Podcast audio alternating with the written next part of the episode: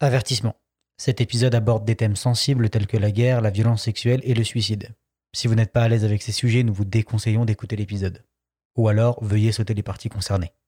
Prenez soin de vous et bonne écoute.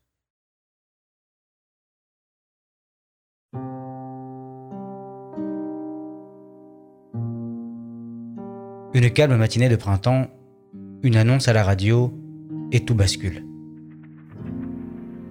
Des adolescents armés de fusils et d'idéologie, et un peuple qui se met en marche vers un avenir empreint d'incertitude. Qu'aurions-nous fait à leur place Errant sur les routes, hors des villes et de nos foyers? Jusqu'où serions-nous allés Esclaves d'une violence et d'une haine aveugle, façonnés par des doctrines qui nous échappent? Qu'aurions-nous supporté, enduré, accepté? Où aurions-nous tracé la ligne dans le sol gorgé du sang de ceux qui ont osé dire stop.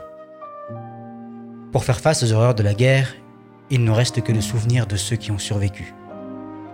Pour trouver le courage de dire plus jamais, de dire stop à notre tour, il ne nous reste que leur mémoire et nos voix. Vous êtes bien dans 12 FPS et aujourd'hui, on vous parle de Funan. Hé, rapido Ouais, Rosmo T'entends ce rythme endiablé? Ça, ça fait danser les races. Madame Lowski, je suis content. Et ton grain. Efficace la potion? Y mettre quoi dedans? La rivière Coaco. Car on connaît bien, hein, on y va tous les étés. Tu voudrais que j'arrête de voler pour faire du lard? Bonjour et bienvenue dans 12 FPS, le podcast qui parle d'animation animée par des animateurs. Aujourd'hui, on vous parle de Funan, film d'animation traditionnel sorti en 2018, produit par les films d'ici et réalisé par Denis Do. Au doublage en VF, nous avons Bérénice Bejo qui double Chou, Louis Garel qui double Quan, Céline Ronté qui double Mom et Thierry Jeanne qui double Soc. On notera que le film a remporté le cristal du long métrage à Annecy en 2018. Fallait donc qu'on en parle. Ouais, bah oui, un cristal, on les loupe pas. Avec moi aujourd'hui pour parler du film, Robin Bonjour à tous. et Mélanie. Bonjour. Comment ça va? Ça va très bien. Enfin, ça, va. Ça, ça va Ça- sait de ça- quoi on va parler? Alors, on hors du, film, Voilà. hors du film, ça va. Hors du film, ça va. Alors, comme c'est moi qui ai proposé le film, je vais me taper le résumé parce que euh, je suis sympa. C'est ta punition pour fait. d'accord. Euh, donc, nous sommes en 1975 au Cambodge. C'est faux. révo- On est en 2023. Et on est au Canada. Allez, on arrête. Donc, on est en conneries. 2023 au Canada. Vous allez nous voir essayer de détendre l'atmosphère tout au long de l'épisode parce que c'est lourd. Voilà. C'est pas forcé, C'est vraiment une Euh, vraie donc, volonté. nous sommes en 1975 au Cambodge. La révolte des Khmers rouges vient de débuter et euh, ils évacuent la population de- des villes et notamment de Phnom Penh où l'action débute. Et nous suivons la famille de Chou et Kwan qui évacuent la ville et on va suivre euh, les péripéties à travers cette période sombre de leur pays et de leur histoire où ils vont tenter de survivre. euh, ils vont notamment être séparés de leur famille, de leurs enfants et comment est-ce qu'ils vont euh, réussir à surmonter en fait les horreurs de, de cette guerre civile. Voilà. Ouais. Il n'y a pas grand chose d'autre à dire. C'est On va, principalement. on va euh, passer à la vie sur le film peut-être, on va passer à la vie. sans ouais. plus attendre. Bonjour tout le monde, vous avez aimé le spectacle? Qui veut commencer? Euh, quel spectacle euh, déjà Bah, euh, Romain, vas-y. J'avais jamais vu le film. Euh, J'en avais entendu parler. Hum, jamais, j'avais jamais vu du tout. Les Khmers rouges, très vaguement aussi. Je connaissais euh, le nom, je connaissais un peu ce qui s'était passé, mais euh, c'est une très bonne porte d'entrée parce que ça m'a permis de, de me renseigner sur plein de choses en fait après avoir vu ça. Ce qui finalement était le but du réalisateur, donc il a bien fait son travail. Euh, C'était. C'est vraiment indescriptible. C'est dur. C'est un beau film, mais c'est très dur. Et tu peux pas dire ah ce film était à chier quoi. C'était c'est un témoignage d'une période historique euh, qui permet de la découvrir. Et euh, c'est par le média de l'animation. C'est bien mis en scène. Euh, c'est important comme film. Mais ouais, c'est pas, c'est pas la franche rigolade quoi. Et, et encore, l'animation permet d'adoucir les horreurs de, de, de, de ce passage. Mais c'est, c'est, un, c'est à voir. C'est un bon film et je comprends qu'il ait eu le cristal euh, du film d'animation. Mélanie? Euh, bon, moi, je vais pas commencer sur un. J'ai beaucoup aimé parce que, bah, en fait, c'est un bon film, comme dit Robin. Moi, je le, je l'apprécie pour toutes les qualités aussi de narration, le fait que ce soit un témoignage historique. Euh, en tant qu'ex-historienne, euh, j'essaie de me renseigner un petit peu surtout dans le monde, euh, que ce soit guerre, tout ce que tu veux. Donc c'est vrai que j'essayais de prendre ça comme étant un fait. Euh, mais c'est très très dur de s'en détacher émotionnellement. Euh, surtout quand tu as des, comment dire, des petites rigueurs par rapport à la guerre ou certaines fictions en fait, qui, qui, racontent ça. Euh, mais les personnages sont vraiment ultra touchants. En fait, c'était beau et horrible. Je sais pas trop comment dire ça. Mais c'est vrai que j'ai, aimé le film en tout cas pour ce qu'il apporte. Après, en termes d'histoire, bah, je connaissais aussi un petit peu l'histoire aussi des Khmers rouges, mais je me suis aussi renseignée encore plus derrière, ce qui a fait que j'ai pas passé une semaine euh, super joyasse, mais euh, je pense que c'est nécessaire en fait d'avoir des, témoignages comme ça, que ce soit des témoignages euh, live de personnes qui témoignent de ce genre d'atrocité, et qu'il y ait des fictions aussi qui racontent ce genre de choses. Voilà, c'est pour notre histoire, on va dire en termes d'humain, on a besoin de ce genre de choses. Et toi, euh, Jean, euh, Alors, j'imagine que euh, c'est la même tonalité. Ouais, c'est la même tonalité, je l'avais déjà vu, c'est pour ça que je l'ai proposé. euh, que Ah, tu je- l'avais déjà vu toi Ouais, c'est la Ah oui, moi je que l'avais pas vois. vu, c'est vrai qu'on disait tout. Euh, du coup, je savais à quoi m'attendre aussi. Euh, du coup, ça fait que c'est moins dur la deuxième fois à regarder, un peu. Bon, c'est quand même affreux parce qu'il se passe beaucoup de choses dans ce film. euh, mais c'est, comme tu disais, la narration est, est- est vraiment. Il y a un bon flow. Et le fait qu'on suive aussi des personnages euh, qu'on apprend à connaître et qu'on se soucie en fait de leurs problèmes euh, au quotidien à travers ça, euh, plus que de l'aspect politique général, je trouve que ça aide aussi à, à regarder ça et à, à, à être plus dedans. Euh, je trouve que le film est magnifique. Là, visuellement, c'est incroyable. Il y a, y a ce- ces couleurs, les dessins sont hyper beaux, hyper simples. Les musiques aussi. Les musiques sont sublimes. Les acteurs, le doublage est formidable. Bérénice Bejo, mais c'est une maîtrise de sa voix. Chapeau bas. Euh, comme c'est la deuxième fois que je les voyais, je pense qu'il y a des petits trucs qui m'ont un peu gêné. Ou la première fois, j'ai juste pris le film pour ce qu'il était. Là, je crois que c'est vraiment vers le milieu du film. Je trouve que le montage devient un peu confusant. On, perd des informations, où on a du mal à suivre parce que ça passe beaucoup d'un personnage à l'autre, à différents lieux, différents euh, temps. Moi, il y avait des moments même où je me perdais dans les dessins des personnages. Ah, les Ouais, personnages, ouais, ouais. ouais. Et Ouais, des fois, ils sont un peu trop proches dans les designs et je sais plus Ouais, si. Il y en a qui grandissent, après, il y en je a pense qui que c'est une volonté aussi de dire, en fait, ils deviennent, euh, tu sais, ils se conforment, Ouais, ils deviennent ouais. une masse en fait Mm, de, travailleurs Oui, en tous fait. pareil, ouais. Tous pareils. Ouais. euh, C'est aussi le- le- le- l'espèce de politique euh, des Khmers rouges. hein. Mais euh, à part ça, oui, j'ai vraiment adoré. Euh, J'étais quand même content de le revoir, mais euh, je le reverrai pas une troisième pas fois volontairement, tu vois. Genre en fait, j'ai- j'ai- j'avais j'appréhendais beaucoup de le revoir, et en fait en le voyant, j'étais là, ok, je suis quand même, c'est quand même beau comme film. euh, du début à la fin et puis il y a des, des scènes extrêmement marquantes extrêmement touchantes on va en parler dans les coups de génie Alors, on va passer au, au coup de génie, si on peut appeler ça un coup de génie. Mais... C'est brillant, brillant, brillant Des génies J'ai eu beaucoup de mal à trouver un coup de génie.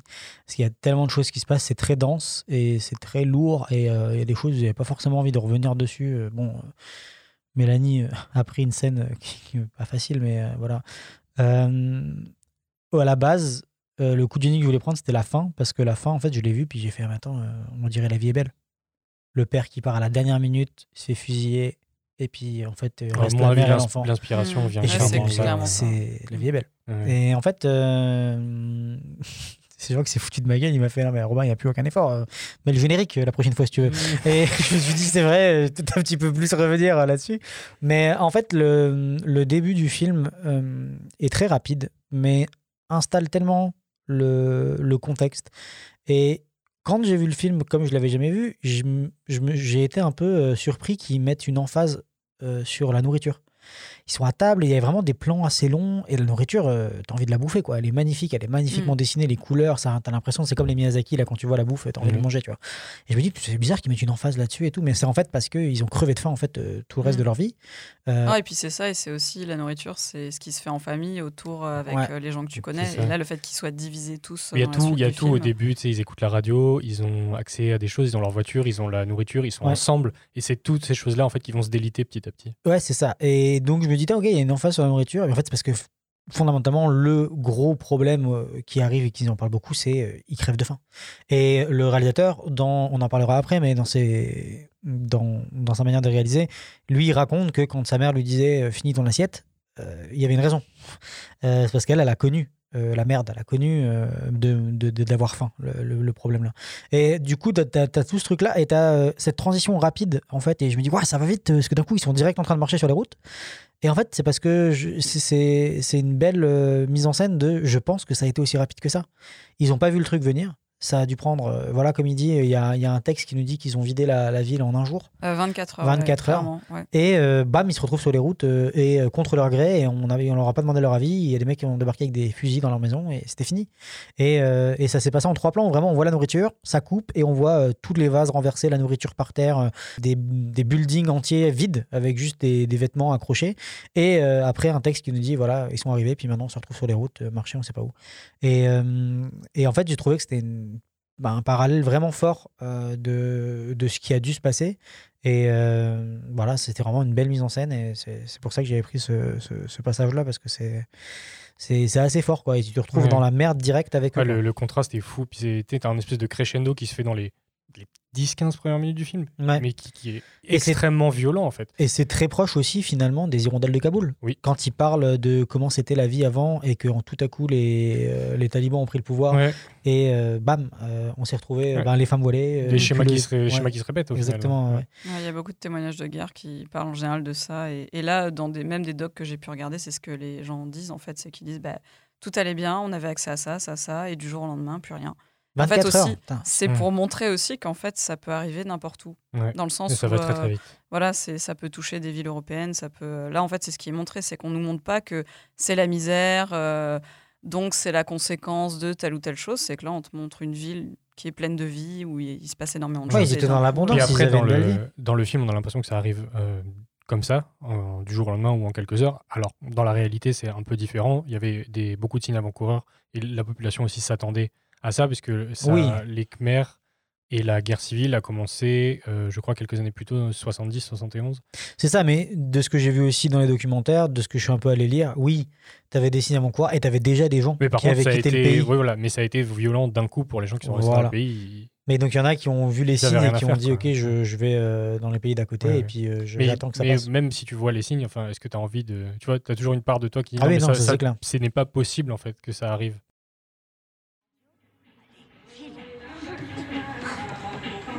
Et voilà, c'est prêt.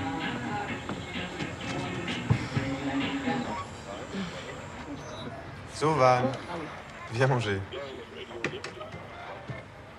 Un point sur l'actualité en Asie du Sud-Est. Les Khmers rouges viennent de prendre Phnom Penh. Nous recommandons aux ressortissants étrangers de rejoindre leurs ambassades au plus tôt. La situation des populations locales reste pour l'instant incertaine.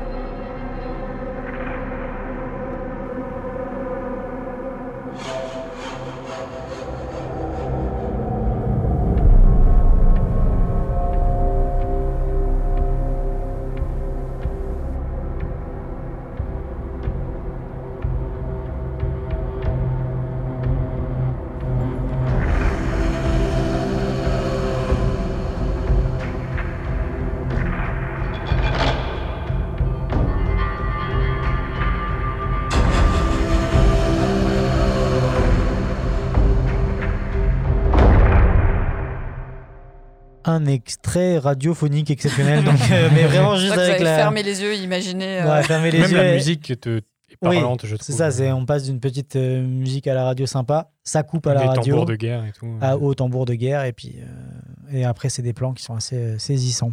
Voilà. Mélanie. Oui. Alors moi, je vais faire un petit euh, trigger warning quand même parce que le sujet que je vais aborder, c'est pas forcément euh, euh, fait pour tout le monde. Euh, en fait, je voulais parler du viol euh, parce que dans le dans, dans le film, il y a un personnage qui se fait violer et c'est quelque chose que j'attendais depuis le début parce que globalement, euh, le viol c'est clairement une arme de guerre euh, partout dans le monde. Et disons que par rapport à même d'autres films que j'avais vus, je sais très bien que quand je regarde un film de guerre, ça va se passer. Donc j'avais mis un peu mon pari sur quel personnage va- voilà, à qui ça va arriver. Euh, et forcément, bah, quand il y a une jeune fille, très souvent, c'est aussi une espèce de symbolique aussi euh, pour montrer que bah, comment on peut détruire quelqu'un euh, qui a pas vécu toute sa vie, qui, qui en plus connaît pas forcément la sexualité. Enfin, là, en fait, je crois qu'on la voit avec son copain au début, il me semble, du Oui. film. Oui, c'est elles Et- qui, qu'on voit là, qui, font, qui sont heureux. Oui, c'est ça. On tout, comprend que c'est un Ouais. petit amour naissant, adolescent, euh, c'est un peu mignon. Et en fait, euh, ça, met des indices un petit peu sur euh, ce qui va se passer. Enfin, moi, je sais qu'en tout cas, en tant que femme, en général, quand je regarde un film, je, me dis, bon, ok, là, il y a un amour naissant, va y avoir quelque chose qui va détruire tout ça, la détruire elle aussi. Et euh, là, l'extrait, en fait, dont je vais vous parler, c'est que ce qui est terrible dans l'idée, c'est que bah, y a l'idée de la survie, en fait, qui va venir avec, avec la scène de viol. C'est que sa mère, en fait, lui dit que, bah, justement, un des gardes a l'air d'avoir des vues sur elle.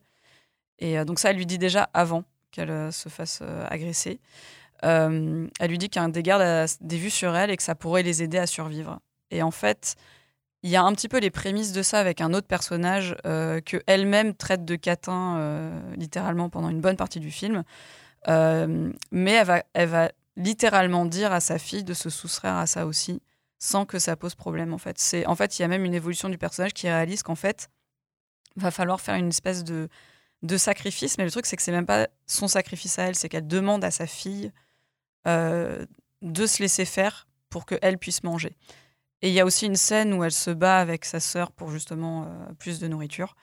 Donc ça montre vraiment en fait à quel point, et ça c'est ce qui est horrible, c'est que la scène en elle-même est horrible parce que c'est une, une, femme, enfin une mère qui demande à sa fille de faire ça, donc ça l'implique pas directement. Et en même temps, on se dit, vu ce qui se passe, il y a des moyens de survie que beaucoup de femmes ont dû trouver pendant la guerre, et forcément le fait de des abus sexuels et autres, c'est une manière en fait pour beaucoup de femmes de survivre et même maintenant en fait, c'est-à-dire que même en termes de prostitution ou autre, les faveurs sexuelles c'est quelque chose qui qui aide des gens à survivre, que ce soit homme ou femme d'ailleurs. Et euh, cette scène, elle m'a tellement marquée parce que je la revois en train de dire, écoute, euh, va falloir le faire. Et, et en fait, elle lui demande même pas si elle va bien.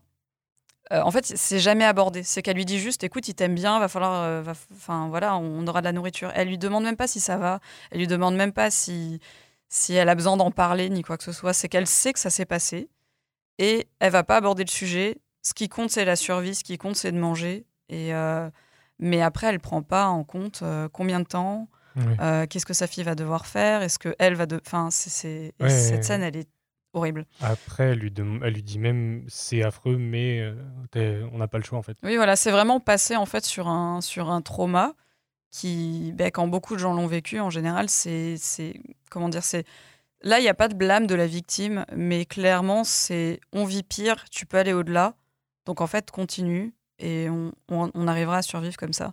Sauf Bah, que, ouais, mais je trouve que c'est. Moi, je trouvais ça sincère en fait. À quel moment dans ton esprit tu snaps pour te dire que ta survie va au-delà du fait que ta fille se fasse Ouais, violer C'est mais- tellement compliqué comme sujet, c'est Ouais. tellement ambigu Oui, non, par non, rapport à la C'est comme mais- il y, a- il y a aussi le truc où il y a une des justement des catins là qui qui considérée comme catin tout le film qui leur ramène de la nourriture et ils se battent et elle lui dit moi je veux pas manger cette nourriture parce que ça vient de cette personne.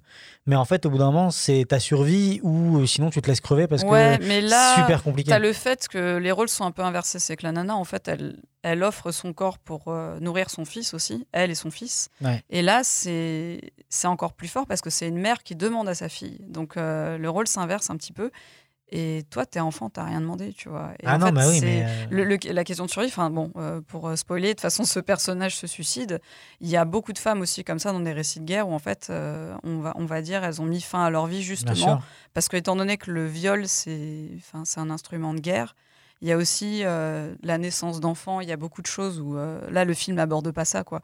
Mais tu as, aussi cette notion du fait que bah, tu es puni, toi, quelque part, parce que si tu donnes naissance en plus, faut assumer aussi ça au regard de la population autour de toi et toi l'assumer dans l'acte et dans ce qui se passe ensuite.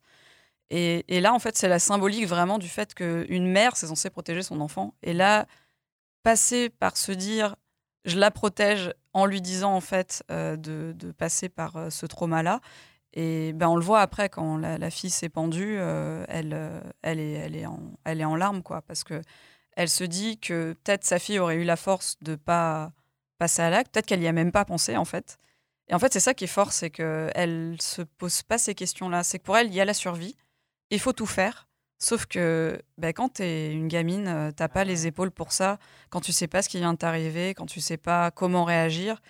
et que tu sais que tu vas subir ça et que c'est pas ton choix, ben là, elle choisit la mort en l'occurrence. Et c'est. Bah, je trouve que moi, c'est très bien illustré parce qu'il a vraiment saisi l'horreur Ouais, de la guerre. Au-delà des, des gens qui se font tuer, Mm. tu as toute cette, cette psychologie où en fait, tu es tellement dans les recoins de ton mental sur la survie, sur que des, Oui, tu tu vas accepter des choses. Ouais, tu te fais Déjà, des. Parce que moi, c'est vrai, quand j'ai vu cette scène-là, j'ai fait c'est horrible. Et en même temps, qu'est-ce qui prime? Que tu survives, que tu continues, que- tu puisses. Mais après, il faut que tu vives avec ça.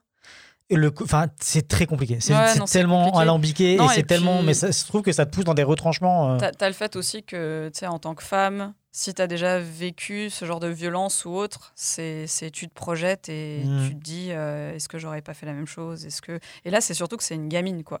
C'est vraiment une gamine. On lui a imposé tellement de choses depuis, elle a suivi sans se poser de questions, elle a fait ce qu'on lui avait demandé, elle a fait ce que sa mère lui demandait. Et là, euh, sa mère lui demande ça. Et, et de toute façon, là, c'est pareil, hein, le- le- la scène est hors champ, mais on comprend ce qui se passe parce que elle est complètement dépareillée. Ouais. On sent qu'elle a des coups, est les cheveux sont. Suggéré, des- euh, dans le film, Ouais, très souvent, la violence est suggérée, pas montrée du tout à l'écran. Il y a un truc où c'est montré. Ouais, voilà. Mais Il y a quand elle se, bah, quand on voit qu'elle est pendue, pareil, Voilà, on voit juste voit- les jambes, on voit l'ombre, Il y a on des voit trucs qui sont montrés, mais par exemple, le, bah, tu parlais de la, la fin avec le père, on entend le coup de feu. Qui, qui, Ouais, mais qui moi je parlais de quand elle se fait Oui. planter. Là, on voit le couteau Voilà, rentrer dans la chair. là, euh. et là, c'est la, c'est une espèce la- de catharsis en fait, de, de violence. Bah, c'est la seule violence qu'on voit, c'est celle C'est des- contre c'est les contre geôliers, en fait, ouais, contre ouais. les Khmers. Et le- la violence contre la population, on la, vo- on la voit peu en fait ou pas, et c'est toujours suggéré et c'est jamais montré. Et c'est assez, assez fort en fait. Mais c'est là que je me dis que selon l'âge que tu as, on va dire, et même où tu en es émotionnellement parlant, euh, comment ça peut nous travailler en fait Parce que je me dis que quelqu'un qui n'a jamais regardé, par exemple, beaucoup de films de guerre ou autre, qu'est- qu'est-ce que ça lui fait en fait de regarder ce genre de choses? Moi, je sais que j'ai- regardé beaucoup de fiction. euh, ben, on en parlait tout à l'heure, que ce soit Blood Diamond, euh, qui rejoignent la réalité. Enfin, là, en l'occurrence, c'est un truc plutôt euh, autobiographique. Quoi. Donc, euh, c'est vrai que c'est différent. Mais je repensais à des lectures, des choses que j'avais eues. Et en fait, c'est un peu. Les, les thématiques rassemblent. euh, Enfin, se, se regroupent beaucoup, en fait. Je, je remarque que tu lises euh, certains bouquins qui traitent de la Shoah ou autre. En fait, tu te rends compte que c'est le même, la même chose qui se passe à chaque fois. Mm. C'est des gens qui qui ont rien demandé, qui sont déportés. On leur demande d'accomplir une tâche aliénante. Ils comprennent pas vraiment pourquoi, parce que c'est pas forcément euh, bah, quelque chose à laquelle ils adhèrent aussi. Là, on les voit essayer de parler, de dire camarades, de, de, Ouais. de tout faire en fait pour que les militaires se retournent pas contre eux en fait. Et, c'est ça, et euh, tout faire pour survivre en fait. Et en plus, même, la, la, la, on voit des fois des éléments qui s'opposent où en fait on leur dit non, mais euh, on, partage de façon euh, équitable euh, les ressources, alors que tu vois que les militaires ont plus à manger, plus, eux ouais. n'ont pas. Euh, les, les biens aussi. Ben, à chaque fois, on parle de, de ben, soudoyer les, les- voilà, pour survivre. Euh, Il y a un des personnages aussi qui est leur. euh, ben, chez qui ils veulent aller, en fait. Et au final, le gars rejoint les rangs et en fait, ben, c'est celui qui est le plus matrixé euh, dans Ouais. toute la famille Mais qui finit par les aider. et qui finit quand même par les aider et qui finit par en payer le prix aussi. Ouais. Enfin, c'est. En fait, tellement de choses sont injustes dans ce film que Ouais, en fait, c'est le, le sentiment Mais- que tu as, c'est que tu serres les dents tout le film en fait. c'est ça. Et c'est de l'injustice, mais en fait, c'est surtout que ce sont des faits. Ouais. C'est ça qui fait mal. Mais le fait aussi que de pas tout montrer, je trouve que tu te fais tes propres images en fait, et c'est d'autant plus dur. Parce que Mm. tu les, as ta psyché à toi et t'as que ton imagination à toi, et du coup, es obligé, c'est obligé de passer par toi en fait. C'est ça. Après, c'est une ça- volonté de, Ouais, de ouais. Denis de pas faire un film sur le génocide, Oui. Mais de Ouais. garder vraiment les humains Au, au centre, au de centre, tout. et ça marche Et extrêmement famille, bien, puis du euh, coup, tu le ressens beaucoup ouais. plus en fait. Et surtout, tu, le- euh, tu le ressens de façon plus Surtout personnelle. la famille, parce que même de tous les témoignages que j'ai entendus, tu vois, le- la plupart des Cambodgiens diront qu'il n'y a pas une seule personne qui n'a pas été touchée par ça. Et là, bah, ils montrent bien ça avec la séparation, les morts, la mort de faim, le fait que certains sont tués pour rien. Mais il parle- Euh, on parle de, sur 4 ans, 1,7 million de victimes. Ouais, c'est ça. ouais. énorme. Ouais, Pour un pays 1,7, de cette taille, c'est c'est Sans, compter, euh, je pense que ce qu'on sait, parce que Oui, souvent oui. dans les chiffres, il y a ce qu'on sait. On et dit- ce c'est- que- 1 million, 1,7 million, c'est l'estimation basse. Mm. On est plus peut-être plus autour Bah, à de la 2 fin, il dit millions. 2 millions. hein. Voilà, c'est Oui, ça. deux Puis surtout millions, que là, il- ouais, apparemment, ouais. si tu creuses au Cambodge, tu trouves encore Ouais, des, des des charniers, et tout, des, choses comme ça. ouais, c'est ça. ouais. Oui, et avec c'est- sûr que le chiffre. Et Il y a beaucoup de choses qui sont montrées. Moi, j'avais hésité avec la scène où, euh, enfin là, dans, dans ce que je voulais, euh, ce dont je voulais parler, où en fait, il y a une, une vieille dame aussi qui se fait tuer euh, quand en fait, euh, ben, après le viol justement de Lily, euh, ben, il y a, comment il s'appelle, je me souviens plus de son nom, qui revient pour venger Ouais. la mort de. Bah, c'est son copain. Oui, en fait. ouais, c'est ça. Et oui, oui, et du coup, il brûle le. Et il brûle les- le gars. enfin, il brûle euh, carrément. euh, Enfin, voilà. Et, euh, et ensuite, euh, bah, il est mis en exemple euh, et on prend une personne au hasard. Aussi Ouais. une vieille dame. la euh, vieille, ouais. où euh, le gars lui dit T'es du KGB, de la CIA Enfin, les personnes sont là, mais euh, absolument pas. Tu crois te cacher derrière ton vieil âge? Et il la met au sol et euh, il leur tire dessus. Et, euh, Après, moi, ça, je l'ai un peu vu comme. euh, C'était un peu pareil pendant la, la Shoah où les vieux ils partaient direct parce qu'ils servaient à rien, entre guillemets. Ils Oui, peuvent pas pour le porter, ils travail peuvent ou pas travailler, c'est très ouais. compliqué. Donc, euh, Oui. Mais là, tu, en fait, tu vois la paranoïa, parce que ce qui revient beaucoup aussi quand tu te documentes, c'est que c'était vraiment de la paranoïa, surtout sur les intellectuels, les religieux, les.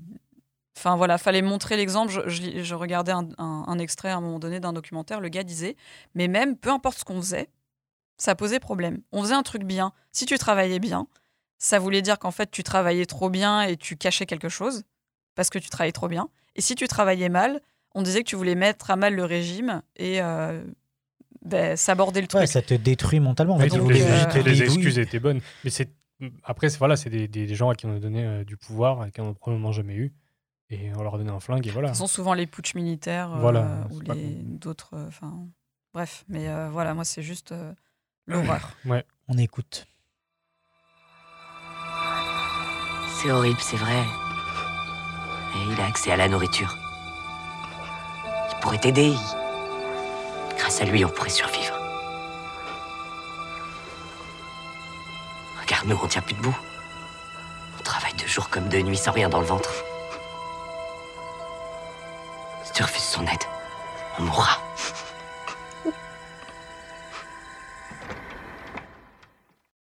C'est très court, mais euh, c'est assez court. Pour, Ouais. pour C'est faire court, mais comprendre. c'est court mais lourd. Voilà, si vous avez déjà vu le film, vous avez peut-être pas besoin de réentendre cette scène, de toute façon. Même de revoir le Ou film. de revoir le film. c'est surtout Ouais, ça. c'est vraiment pas le film que tu veux revoir. Non, non, non. Et Ouais. toi, Jean, du coup tu- Alors, coup de génie. euh, moi, je vais vous parler d'un truc euh, moins lourd, peut-être. Euh, au- au- Bon, on fait pas- relativement. On fait pas une hiérarchie. Voilà, on va pas hiérarchiser.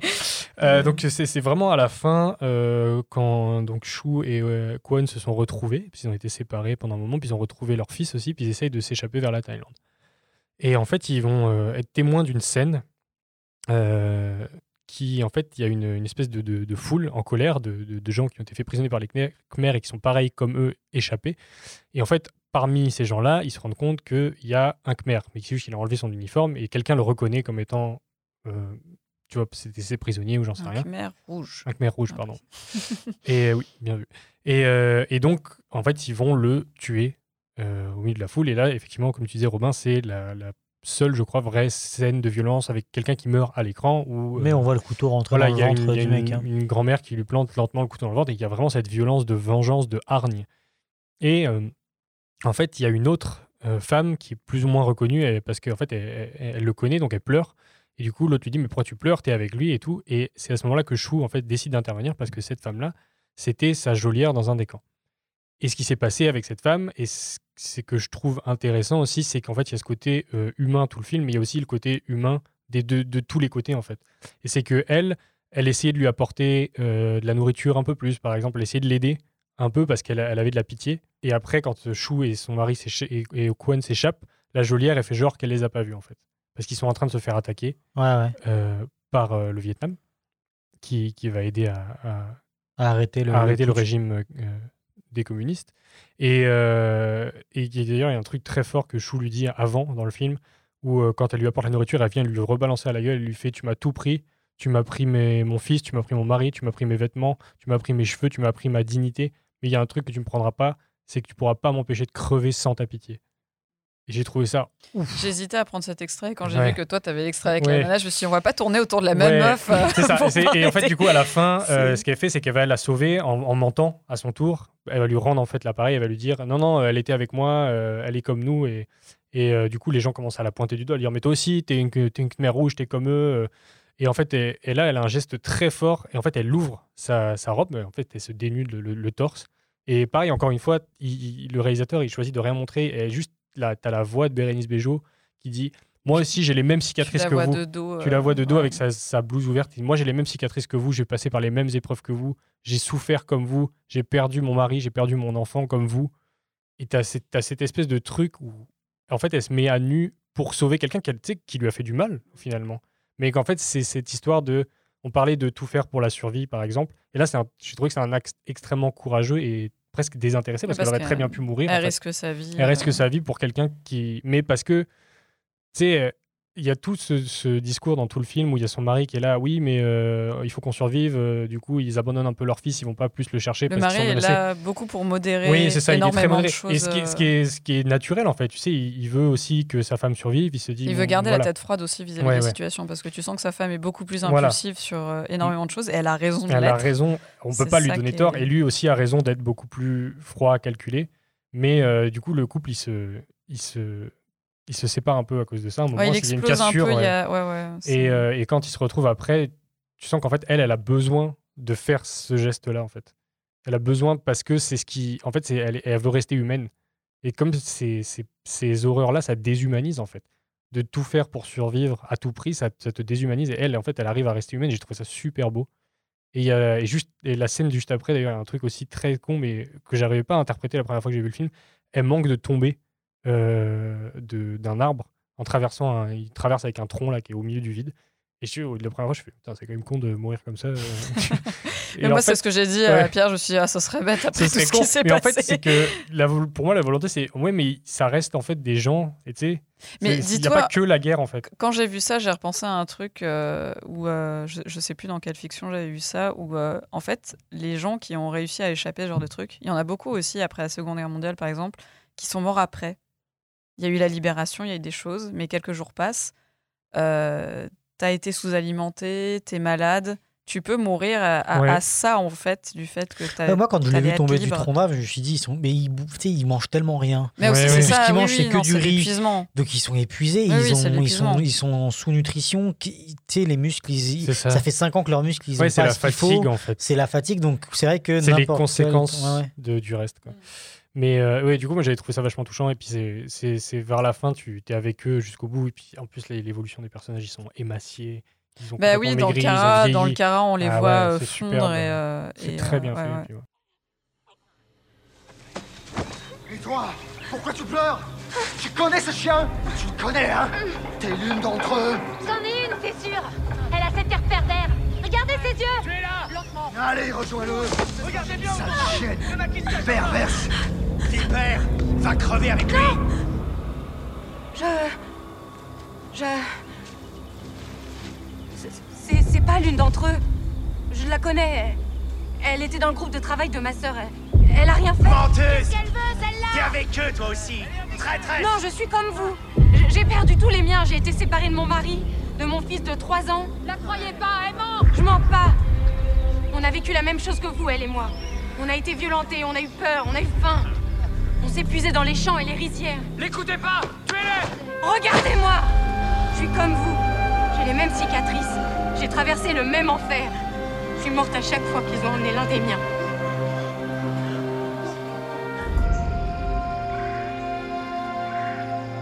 C'est ici que nos chemins se séparent. Plus on sera nombreux, plus la traversée sera dangereuse. Comme je disais, on a du mal des fois à reconnaître la voix de Bérénice Ouais, ouais, par ouais. moment, mais pff, elle a, elle a Ouais, fait oui. un travail. euh, Non, ouais, Moi, ça- ça me- ouais. Et Ça- il euh, il l'explique dans, sa, dans, son, dans ses interviews, il voulait pas de, il voulait pas de, de star talent. Il voulait des vrais comédiens Ouais. euh, qui délivrent la voix. Il voulait pas prendre telle personne pour faire marcher son film. Ouais, ouais. Il voulait que Ah, puis la voix. Ah, le euh, casting Elle, elle a fait un super bien. Ouf, la Louis Garrel aussi. hein. Ouais, le c'est vrai qu'elle, on après, Louis Garrel, il est tout le temps dans des projets Ouais. un peu. euh, Mais elle, on l'entend- un ouais, peu elle, elle comme fait- ça, il adore. plein de choses super chouettes. Et là, on, là, on l'entend plus, je trouve, dans ce film. elle, tout de Ouais, ouais, On- clairement. On profite vraiment de son acting euh, à fond, quoi. Euh, potion magique? Potion magique. Potion magique. Alors, gros Nébulix, qu'est-ce quoi? C'est euh, c'est quoi que tu nous prépares là, copain? C'est argent, c'est ça? Alors, on va parler animation, on va continuer à parler un peu de guerre, mais ça va être, euh, ça, ça va être moins. Ouais, Je pense qu'on a passé le pire là. Ouais, voilà.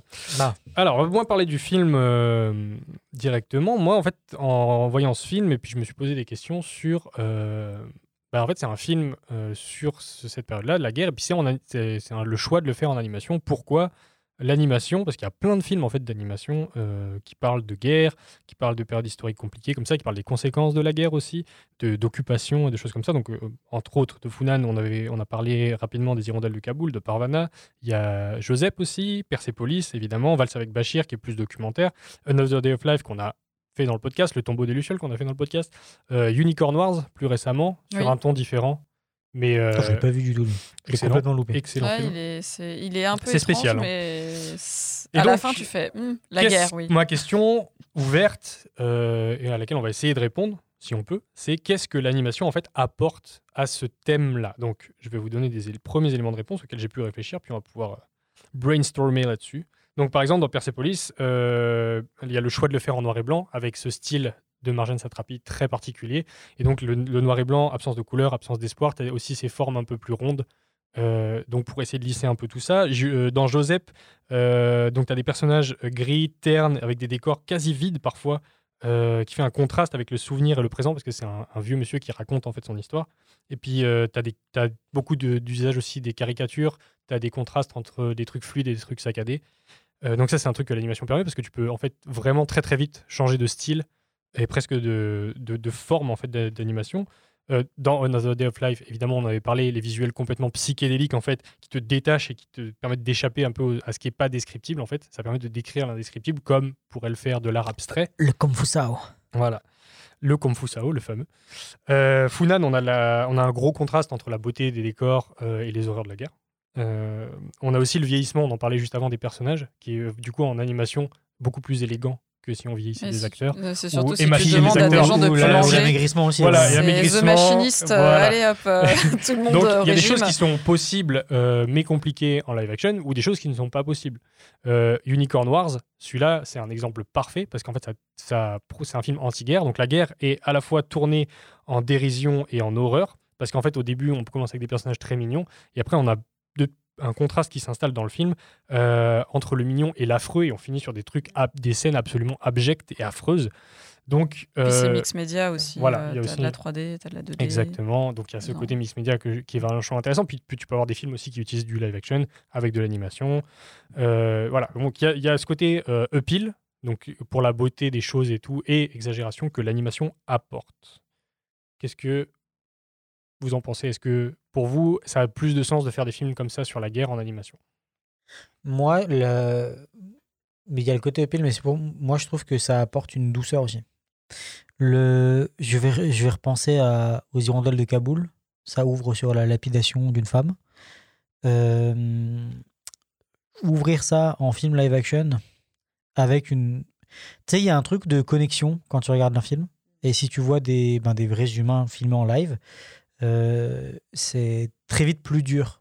Là où je trouve que l'animation, bien que c'est dur, t'arrives à prendre une certaine distance. Je dis pas que ça adoucit les propos parce que Funan, Oui, c'est oui, extrêmement oui. dur à regarder. Mais il y a un, un procédé d'identification où l'animation va te permettre de peut-être montrer des choses euh, plus dures et que tu vas plus l'accepter là où je- tu sais genre euh, tu ou là où t'oses- t'oserais pas regarder Moi, je trouve que, ça fait plus réel paradoxalement parce que si tu vois ça en film live action, tu sais que tu sais que c'est truqué. Tu te dis, c'est un film. Ouais, c'est un film. Alors que si tu vois ça en animation, les personnages sont suffisamment convaincants.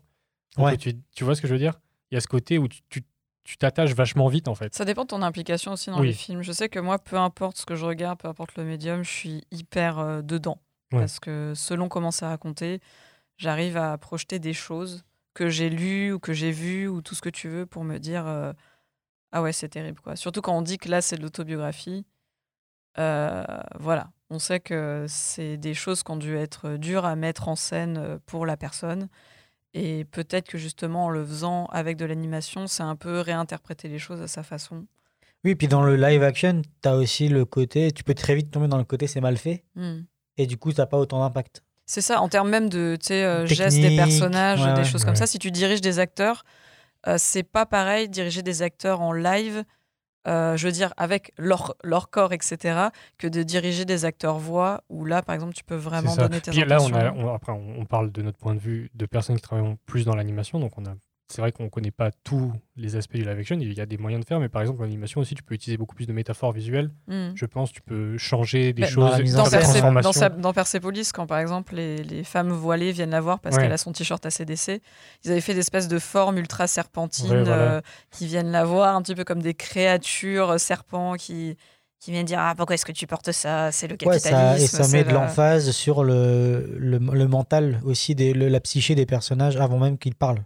Mm. Euh, mais tu vois, par exemple, si on revient sur euh, Another Day of Life, qui est un mélange de live action et de film d'animation, le film d'animation, quand ils ont décidé de faire les scènes en animation, c'est pour illustrer les horreurs de la guerre qu'il y a eu en Angola.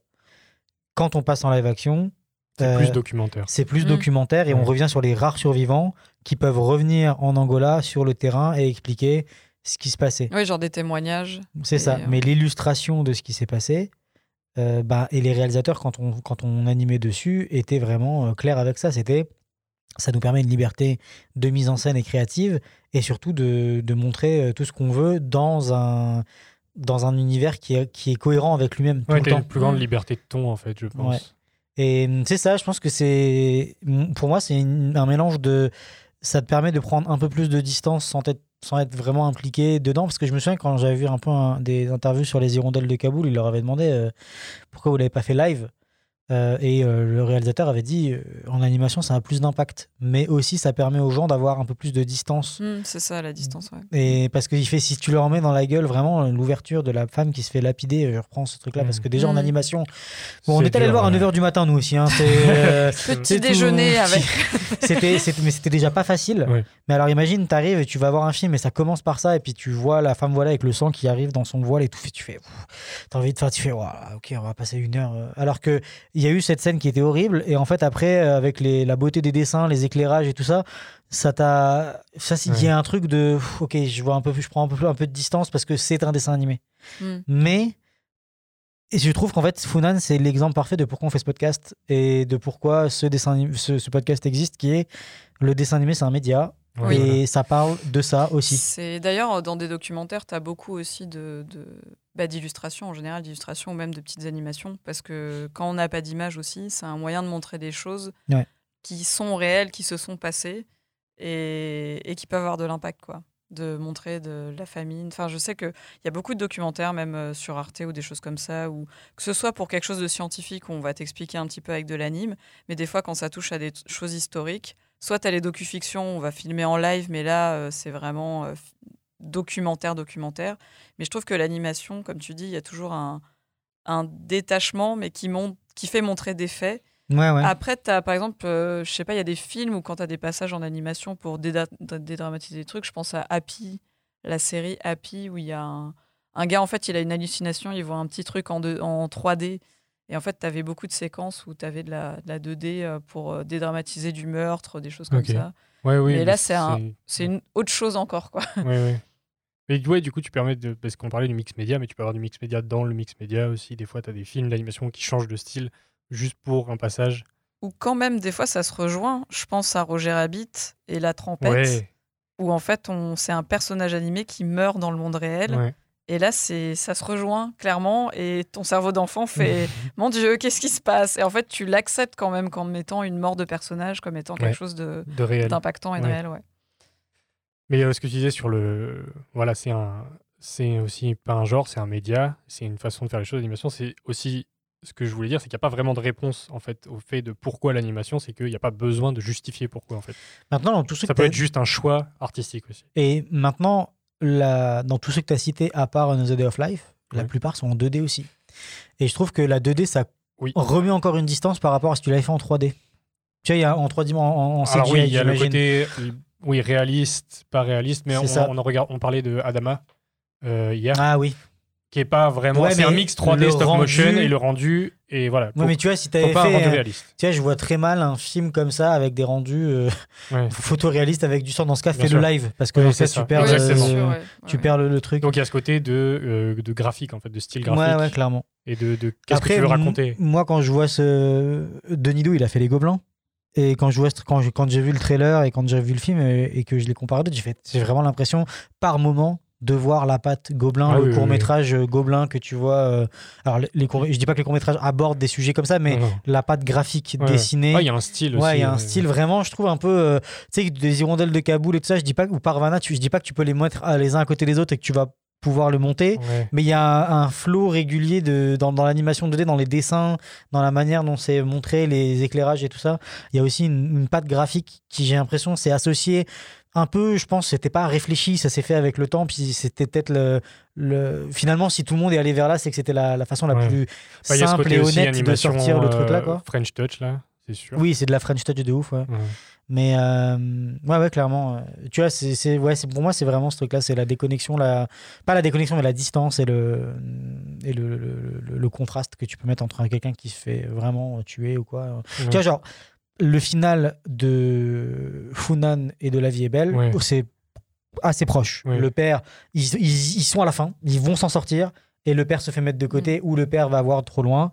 On entend papa pam, hors, hors- hors, euh, on entend un coup de fusil hors champ Mm. et le père est fini et il y a plus de, il y a juste Ouais. l'enfant tout Ouais. seul. Sauf que dans l'un et l'autre, tu as le fait que l'enfant a été témoin de tout ce qui se passe. Voilà. Il sait que c'est pas bien. Mais tu vois, j'ai l'autre, euh, trouvé ça euh, quand. bah, après, j'étais petit et c'était peut-être un de mes premiers, mais La vie est belle quand moi je l'ai vu que ça arrivait. Mais ce truc-là, il, il est resté gravé en moi euh, jusqu'- encore maintenant. hein, J'y Ouais. pense. J'étais pas bien, c'est- une, des scènes les plus, euh, les plus, enfin pour moi les plus dures que j'ai pu voir au, au cinéma. Ouais. Et Ouais. là, je l'ai vu, je l'ai vu arriver. Quand j'ai vu le père Ouais, qui ouais, fait attends, je vais voir ce qui se passe, j'ai fait. Tu sais tout de suite. Ouais, tu sais, façon, putain, vas-y, cousin, il reste 5 minutes de film là, tu veux pas. Ouais, même euh, dans, dans le langage même filmique en général, quand Ouais. un personnage s'est fait capter par deux autres euh, et que les autres doivent prendre un autre chemin, tu sais très bien que la personne va mourir. Et que... Et, et ça, ça a eu de l'impact, mais le fait de, tu vois, quand tu le vois avec le père, même que c'est hors écran dans La vie est belle, je trouvais que c'était plus fort parce que c'était du live. Puis, mais ça a quand même son impact et tout ça. Mais en même temps, il y a eu tellement de choses. euh, Mais bref, c'est, c'est- ouais, il y a un peu Moi, ce. je suis pas forcément d'accord parce que tu as cette idée de distance, mais en fait, quand tu es dans le live action, la distance, tu la crées toi-même euh, parce que tu veux pas euh, trop vivre ça. Donc, je pense que tu es obligé de te créer une distance mentalement. Et en fait, avec l'animation, la distance, elle est créée pour toi. Et du coup, en fait, c'est le réalisateur qui choisit un peu ce, ce côté-là, en fait. Qu'est-ce que je vais montrer? Le, côté avec les dessins plus ou moins réalistes, le style. Et du coup, je trouve que tu peux potentiellement avoir plus d'impact en animation. Ouais, après, voilà, je te disais ça, mais c'est parce que surtout, je pense que dans La vie est belle, la distance, elle est créée par Roberto Benigni parce qu'il lui fait croire que c'est un Ouais, jeu tout le long Oui, du film. c'est une blague et qu'en fait, lui. sur les dix dernières minutes, la réalité, elle le rattrape Ouais, et ouais. c'est fini. Et Oui. tu fais Ah putain, c'est vrai que c'est, la ouais, guerre en fait. mais la réalité le rattrape, mais pas le gamin, parce qu'au Voilà. final, quand le gamin, euh, enfin, il s'en sort, et sort au final, lui, il, temps, a, quoi. il a vécu bien le truc, en fait. C'est, Ouais, ouais, clairement. Alors que dans Funan, bon, bah, le, le petit, il Ah, est il est- il témoin parle de. pas. Ouais, déjà, il parle pas. Quand il dit juste un maman dans le film. Et il y a aussi le fait qu'on a tous les épisodes où on le voit. Ben, là, c'est pareil, on parle brièvement des enfants soldats avec une Ouais. scène où Il se fait abandonner par sa on grand-mère. demande. Ben, sa grand-mère ne l'abandonne pas. c'est Enfin, qu'on- elle- elle- On comprend que sa grand-mère se fait embarquer, Ouais, se fait tuer. oui. Parce qu'en fait, il y a un camion avec des Des gens vieux, euh, qui, ont les, qui ont les yeux bandés. Ouais. Et on comprend que la grand-mère se fait embarquer pour Mais finir ouais. sûrement dans un charnier quelque Ouais, part. ouais. Quoi. Mais qu'elle Et- laisse l'enfant derrière. Mais Et même, le ouais, il y a les petit- scènes où il, tout le monde, tous les enfants qui pleurent autour de lui, il se bouche les Oui, il oreilles, il les arrive oreilles. pas à T'as- dormir. mais tu as le fait aussi que sa copine aussi euh, le, le pousse dans un buisson à un moment donné pour qu'il n'y ait que elle qui se fasse attraper et parce qu'ils ont volé des fruits Ouais, ensemble, tu sais Ouais. qu'elle va mourir. Euh, en fait, le petit, il voit tellement de choses qu'un enfant ne devrait pas voir en fait. Même Ouais. avec sa famille, de toute façon, il aurait potentiellement vu. Mais il y a quand même des petits moments de grâce où euh, tu as un accouchement avec euh, un cochon. euh, Oui. mais contrebalancé par le fait qu'on voit une ombre de- d'hommes qui vient de se faire pendre. Euh, genre, le gamin voit des choses que. Qui Et tu le vois, en fait, sur lui, souvent. euh, il montre un plan de lui dans la foule des autres enfants, mais lui fronce les sourcils. Enfin, il va être expressif dès qu'il se passe quelque chose. Le qui- plan là en face du feu, il est incroyable. Là, Ouais. il a les ouais. yeux gorgés des flammes là, de la réflexion. Quand le même quand le film s'est terminé, que tu as les, les derniers écrits puis que le générique se lance. Moi, les premières questions, mais c'est des questions qui arrivent avec. Tu sais, c'était exactement la même chose après euh, la deuxième guerre mondiale. C'était euh, comment, en tant qu'enfant, tu te reconstruis. Mais tu es obligé d'avancer aussi dans la vie. Tu vois. Bon, Mm. Il y en a qui ont choisi, comme on l'a expliqué là, la fille s'est fait violer, elle s'est suicidée parce qu'elle le supportait pas. Il y en a qui ont réussi à avancer avec ça malgré tout ça, mais ça laisse des séquelles énormes. Mais tu as surtout aussi, on s'est posé la question avec ma compagne, euh, attends, euh, comment tu retrouvais ta famille si tu l'as retrouvée Le nombre d'orphelins? Que- Tu sais, genre, quand tu as été déporté Ouais. aux quatre coins du pays, que tu sais plus qui est où, qui. Mais- Puis quand tu es petit, tu te souviens pas forcément de ton nom de famille, puis on t'a peut-être endoctriné, puis, puis tu sais plus quitter en fait, parce que tu étais a- malléable. Il y a beaucoup d'enfants, même comme comme ça, tu sais, qu'on retrouve dans la rue, euh, disons qu'ils disparaissent et on retrouve jamais leurs parents, bah, comme tu dis, tu es trop jeune, tu sais pas où tu habites. tu peux pas donner ton nom de famille, tu sais pas ton numéro de téléphone. Et pendant la guerre, il y a énormément de familles comme ça séparées, que peu, Ouais. tout pays confondu. Il y a des gens qui ont jamais retrouvé, euh, qui sont, qui sauront jamais jusqu'au jour de leur mort. Qu'est-ce Ouais, qui, ouais, est- qui devenu leur tante, leur sœur, leur père, leur. euh, Ouais. Euh, moi, je vais un petit peu. J'ai un- j'ai une autre potion magique, mais très courte, qui est un peu sur la production euh, du film. Déjà, en fait, euh, le film il s'est terminé. Euh, Funan, moi, je pensais que c'était le prénom parce que la- l'affiche, c'est le, le gamin. Et je me suis dit, ok, Funan, c'est le prénom du, gars, du gamin. Ouais, ouais. Et en fait, je me suis dit, bah, ok, il y a tout ça qui se passe, mais Funan, ils en ont jamais parlé. je me suis dit, quoi, Funan? Et donc, vous savez ce que c'est du coup? C'est le royaume. Voilà, Funan, en fait, c'est un ancien royaume cambodgien. Et euh, c'est ça, c'est pour ça qu'il a décidé de l'appeler comme ça, euh, parce que ça représente cet ancien royaume du Cambodge, donc avant euh, les Khmer rouges, donc Mm. quand le Cambodge, sûrement ce qu'on a vu au début du film, c'est sa vision du Cambodge. Euh, à votre avis, est-ce que ça a été facile à financer? Euh, de l'animation pour adultes. Ouais. Non. C'était très compliqué. Non. Non, exactement. facile, ça, bravo, tu, Mélanie. tu comptes le nombre de logos au début du film. C'est alors ouais, exactement. J'ai le film se lance et je fais il y a quand même beaucoup de production là, c'est long. Le film s'est toujours pas lancé, ça fait une minute qu'on voit des logos. Euh, bon ben ça vous prouve que c'était très compliqué à financer. Et euh, Denis Do explique dans les interviews qu'il a eu aussi beaucoup de mal à trouver un producteur qui lui fasse confiance de bout en bout. Euh, donc le producteur, c'est celui qui amène les sous-sous pour faire le film. Et donc il faut que tu aies quelqu'un qui accepte de te suivre sur un projet comme ça. Mm. Euh, notamment, après, j'ai pas, j'ai j'ai pas trouvé les informations de box-office et de si ça a marché ou pas Mhm. trop. S'il y a eu beaucoup de distribution, je ne pense pas. Ah, je pense donc pas il y a... plus. Il a une grosse vie en festival. Quoi. Voilà. Crystal Ouais. à Annecy, c'est une grosse reconnaissance, mais Mm. Voilà, c'est donc pas le c'est... genre de film que tu vas voir en famille. Donc bon. Oui, c'est ça. Bah, en vrai, Pour montrer les réalités à tes enfants. bah, en- Regarde. je Oui. pense que c'est des films importants, tu vois. oui, oui. Mais, euh, Mais s'ils se regardent à partir d'un certain âge. Oui, c'est Oui, ça. voilà, c'est ça. Mais donc, c'était très compliqué de le financer, très compliqué de trouver un producteur. Et, euh, et surtout, lui, ce film-là, donc, comme on a dit, c'était autobiographique, pas tout à fait. C'était, euh, en fait, il a beaucoup questionné sa mère euh, à propos de ce qui s'est passé. Et sa mère, qui, en fait, il raconte, elle a été très ouverte de discuter de ça, parce qu'il a dit, c'était pas forcément donné que ma mère veuille parler de ça, parce que c'est c'est un moment où t'as pas forcément envie de Mm. remuer la Ouais, merde. traumatisme, Ça me fait ouais. penser un petit peu à Mouse, euh, tu sais, la BD, où en fait c'est exactement la même chose. C'est qu'il a demandé à son père Clairement, ouais. comment ça s'était passé. Et c'est vrai que ça doit être différent quand tu recueilles des témoignages, tu recoupes aussi des témoignages, parce que j'imagine que. Euh, ils ont dû se renseigner à côté sur euh, bah, les baraques qui ont été construites, euh, Ouais. la nourriture, quel type de travaux, quel type de. Et sa mère, elle, a, elle a pris peur pour lui. Parce qu'en fait, euh, bah, il a commencé à remuer beaucoup de merde. C'est normal, hein, c'est pas une belle période. Et en fait, aussi, je pense qu'il il a- il raconte que lui, il a toujours grandi avec ça, euh, que ça a toujours été un sujet dans sa famille. Euh, et euh, que, par contre, voilà, comme je disais au début de l'épisode, euh, quand on lui disait de finir son assiette, il finissait son assiette. Le côté, il y a des gens qui meurent de faim, c'était pas il y a des gens qui meurent de faim. Moi, j'ai pas eu, j'ai pas mangé à ma faim quand j'étais enfant. Maintenant, on est en France, Hmm. on a immigré, on, on s'en est sorti. Bah, tu... C'est un, peu comme nos grands-parents aussi Exactement. l'après-guerre. hein. Moi, mon grand-père et ma grand-mère, euh, pour s'être fait Ouais. emprisonner par les Allemands de son côté, avoir été torturé. Tu vois la vie vraiment autrement euh, quand tu as des privilèges. Ouais, ils ont parce que connu un la privilège. vraie hein. merde en fait. Ouais, c'est ça. C'est vraiment, je reparti, je reparti. je- Il y avait un, un texte de Relson qui raconte ça où il parle de ses grands-parents qui racontent qu'ils ont connu la vraie merde chanson. Mm. et que quand ils entendent un scooter, ils se mettent dans, les, dans le ravin pour parce qu'ils ont peur que ce soit un bombardement. Bah, Il n'y a pas très longtemps, j'ai écouté moi, un podcast sur le Bataclan euh, et les victimes euh, Ah oui. justement du Bataclan, qui est au niveau du son.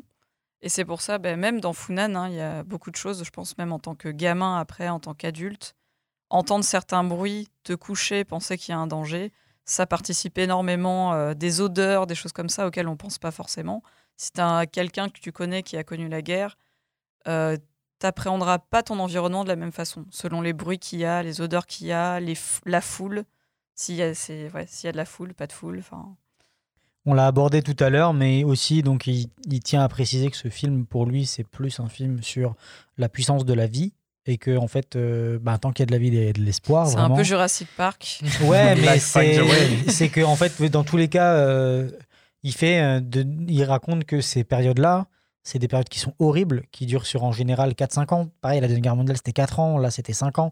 Et que c'est des passages, c'est extrêmement dur de passer à Mm. travers, mais il y aura toujours des gens qui vont passer à travers. Ouais, c'est l'histoire de l'humanité. quoi. et qu'en fait, ouais, et, et en fait, pour lui, ce film, c'est un devoir de mémoire Mm. et euh, que tout le monde devrait être au courant de ça. Alors, soit avec les Khmers rouges, soit avec la Shoah, soit avec euh, tous Oui, les autres régimes qui a existé. euh, et pour que, en fait, les gens se souviennent et ne reproduisent pas les mêmes erreurs, c'est toujours le même problème. Euh, et ce que souvent les gens oublient, ou les gens sont un but de pouvoir, et ont, pas un but, non, ils ont soif de pouvoir, et, euh, ils ont besoin de, euh, de ça. Euh, il s'est beaucoup inspiré, alors qu'est-ce qui, je, lis mes notes, il a, il a eu beaucoup d'admiration pour euh, Asghar Farhadi, euh, en mentionnant le film inspiré euh, Vivre, euh, donc, euh, sur lequel il s'est beaucoup appuyé. Et, euh, lui, quand il est sorti, depuis qu'il est sorti des Gobelins, il ne veut se dédier uniquement qu'à des projets personnels Mm. qui lui tiennent extrêmement à cœur. Bah, s'il peut le faire, tant mieux, parce que Ouais. c'est pas tout le monde qui. qui- Et Funan, ça a été 5 ou 6 ans de, de gestation, Ouais. de ce que j'ai compris. Ouais, il y a Ouais, clairement le talent pour le faire. hein. Ah oui, non, non, euh, là, ça, il y a- il y a- enfin, c'est- c'est c'est rare des films comme ça. Oui, et puis je pense que quand tu es impliqué personnellement dans ce genre de choses, même si c'est dur Oui, à côté, ça se on ressent s'entend aussi. bien. euh, Ouais, il y a mais une oui, au moins, justesse ça se aussi. ressent, ouais, en termes il y a une justesse dans les propos, dans la manière dont tu l'amènes. Euh, il est cambodgien lui-même. Il Mm. est sino-cambodgien, donc euh, il est aussi parti chinois. Donc, euh, ouais, il y, a- il y a tout ça. Parce qu'en plus, lui, il est sino-cambodgien, donc il est dans cette dualité où c'était la Chine qui alimentait Oui. le Cambodge pendant le, truc. Et ça a été libéré par le Vietnam. Oui, c'est le Enfin, Vietnam qui très, est venu. euh, Mais c'est vrai qu'en plus, euh, ben, en termes politiques, c'est qu'il y avait les États-Unis aussi impliqués dedans. C'est pour ça que les Khmers rouges disent que Ouais. les Américains vont bombarder la ville aussi, alors qu'en fait, ils savaient pas vraiment si c'était vrai, mais à l'époque, ça aurait pu être vrai. Mais en tout cas, la- les États-Unis étaient impliqués. euh, De toute façon, quand tu regardes euh, quel pays était pour qui euh, à ce moment-là au niveau Oui. du Cambodge. Ça se dessine clairement hein, et dans les documentaires. Oui, c'est pour ça qu'il parle du KGB, Chine, euh, oui, sûr. de, de, de, de la CIA euh, qui revient. euh.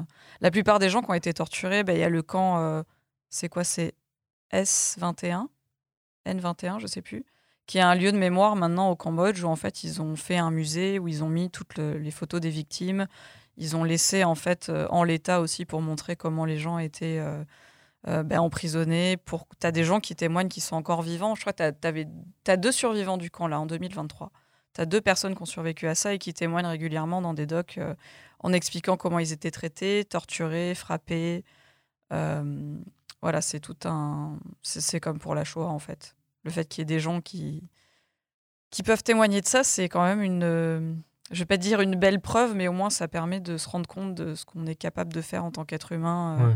que ce soit en termes de euh, survie et de, de jusqu'à où on peut se pousser, Ouais, et en termes de cruauté aussi, euh, jusqu'à où on peut aller euh, quand on n'a pas des des gens qui ont les mêmes croyances Mm. que nous, parce que là c'est clairement euh, cette Ouais. idée-là quoi. C'est c'est une population qui a été embarquée dans quelque chose euh, en quel eux ne croyaient Ouais. pas forcément. Et, euh, Ouais. Et pour finir, euh, bah, il est aussi très reconnaissant de la part des distributeurs qui ont bien voulu distribuer son film. Mm. Et d'après vous, est-ce qu'il y a eu une sortie au Cambodge?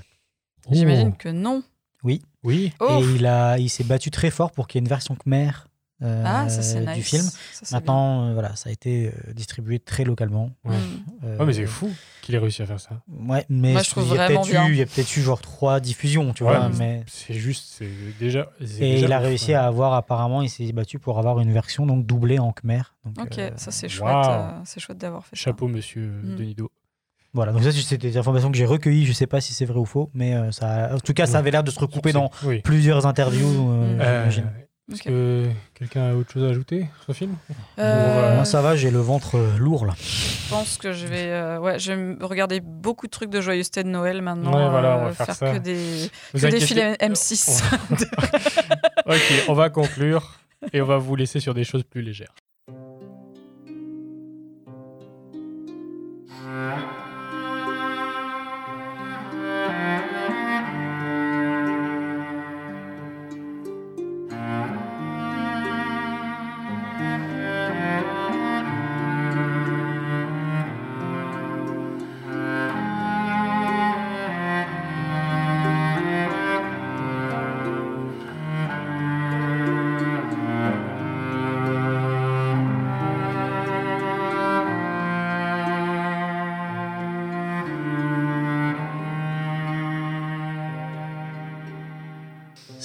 Déjà la fin de ce podcast.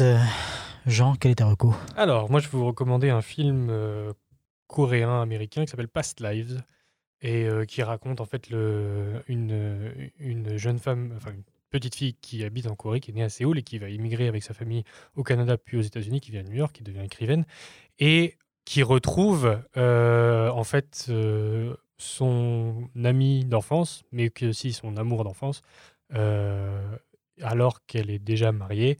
Et en fait, il va venir la voir aux États-Unis, mais en fait, en gros, c'est ça parle un peu voilà de leur vie passée. C'est un film vraiment d'auteur, très calme, très doux, mais il y a aussi plein de réflexions et plein de moments un peu tristes et tout. C'est c'est très beau à voir, ça dure pas longtemps, je vous le recommande. Mélanie.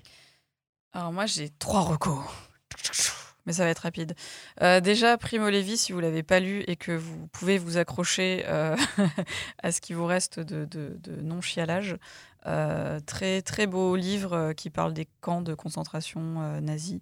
Donc c'est pas joyeux, mais en tout cas moi en le lisant assez jeune, ça m'a fait prendre conscience de tout un tas de réalités. Ensuite aussi, euh, il y a pas très longtemps, ben, j'ai regardé euh, Khmer Rouge l'histoire, donc un documentaire euh, qui est sorti il y a pas très très longtemps, où justement il y a des témoignages de Français qui étaient sur place, de métis qui étaient sur place et qui racontent justement comment ça s'est passé, bah, gérer les étrangers qui étaient dans le pays, parce que l'idée c'était quand même de purifier un peu la race. Donc voilà, il y a des idées similaires un petit peu partout dans le monde, et notamment bah, tout ce qui était influence étrangère, etc. Il fallait se débarrasser de ça.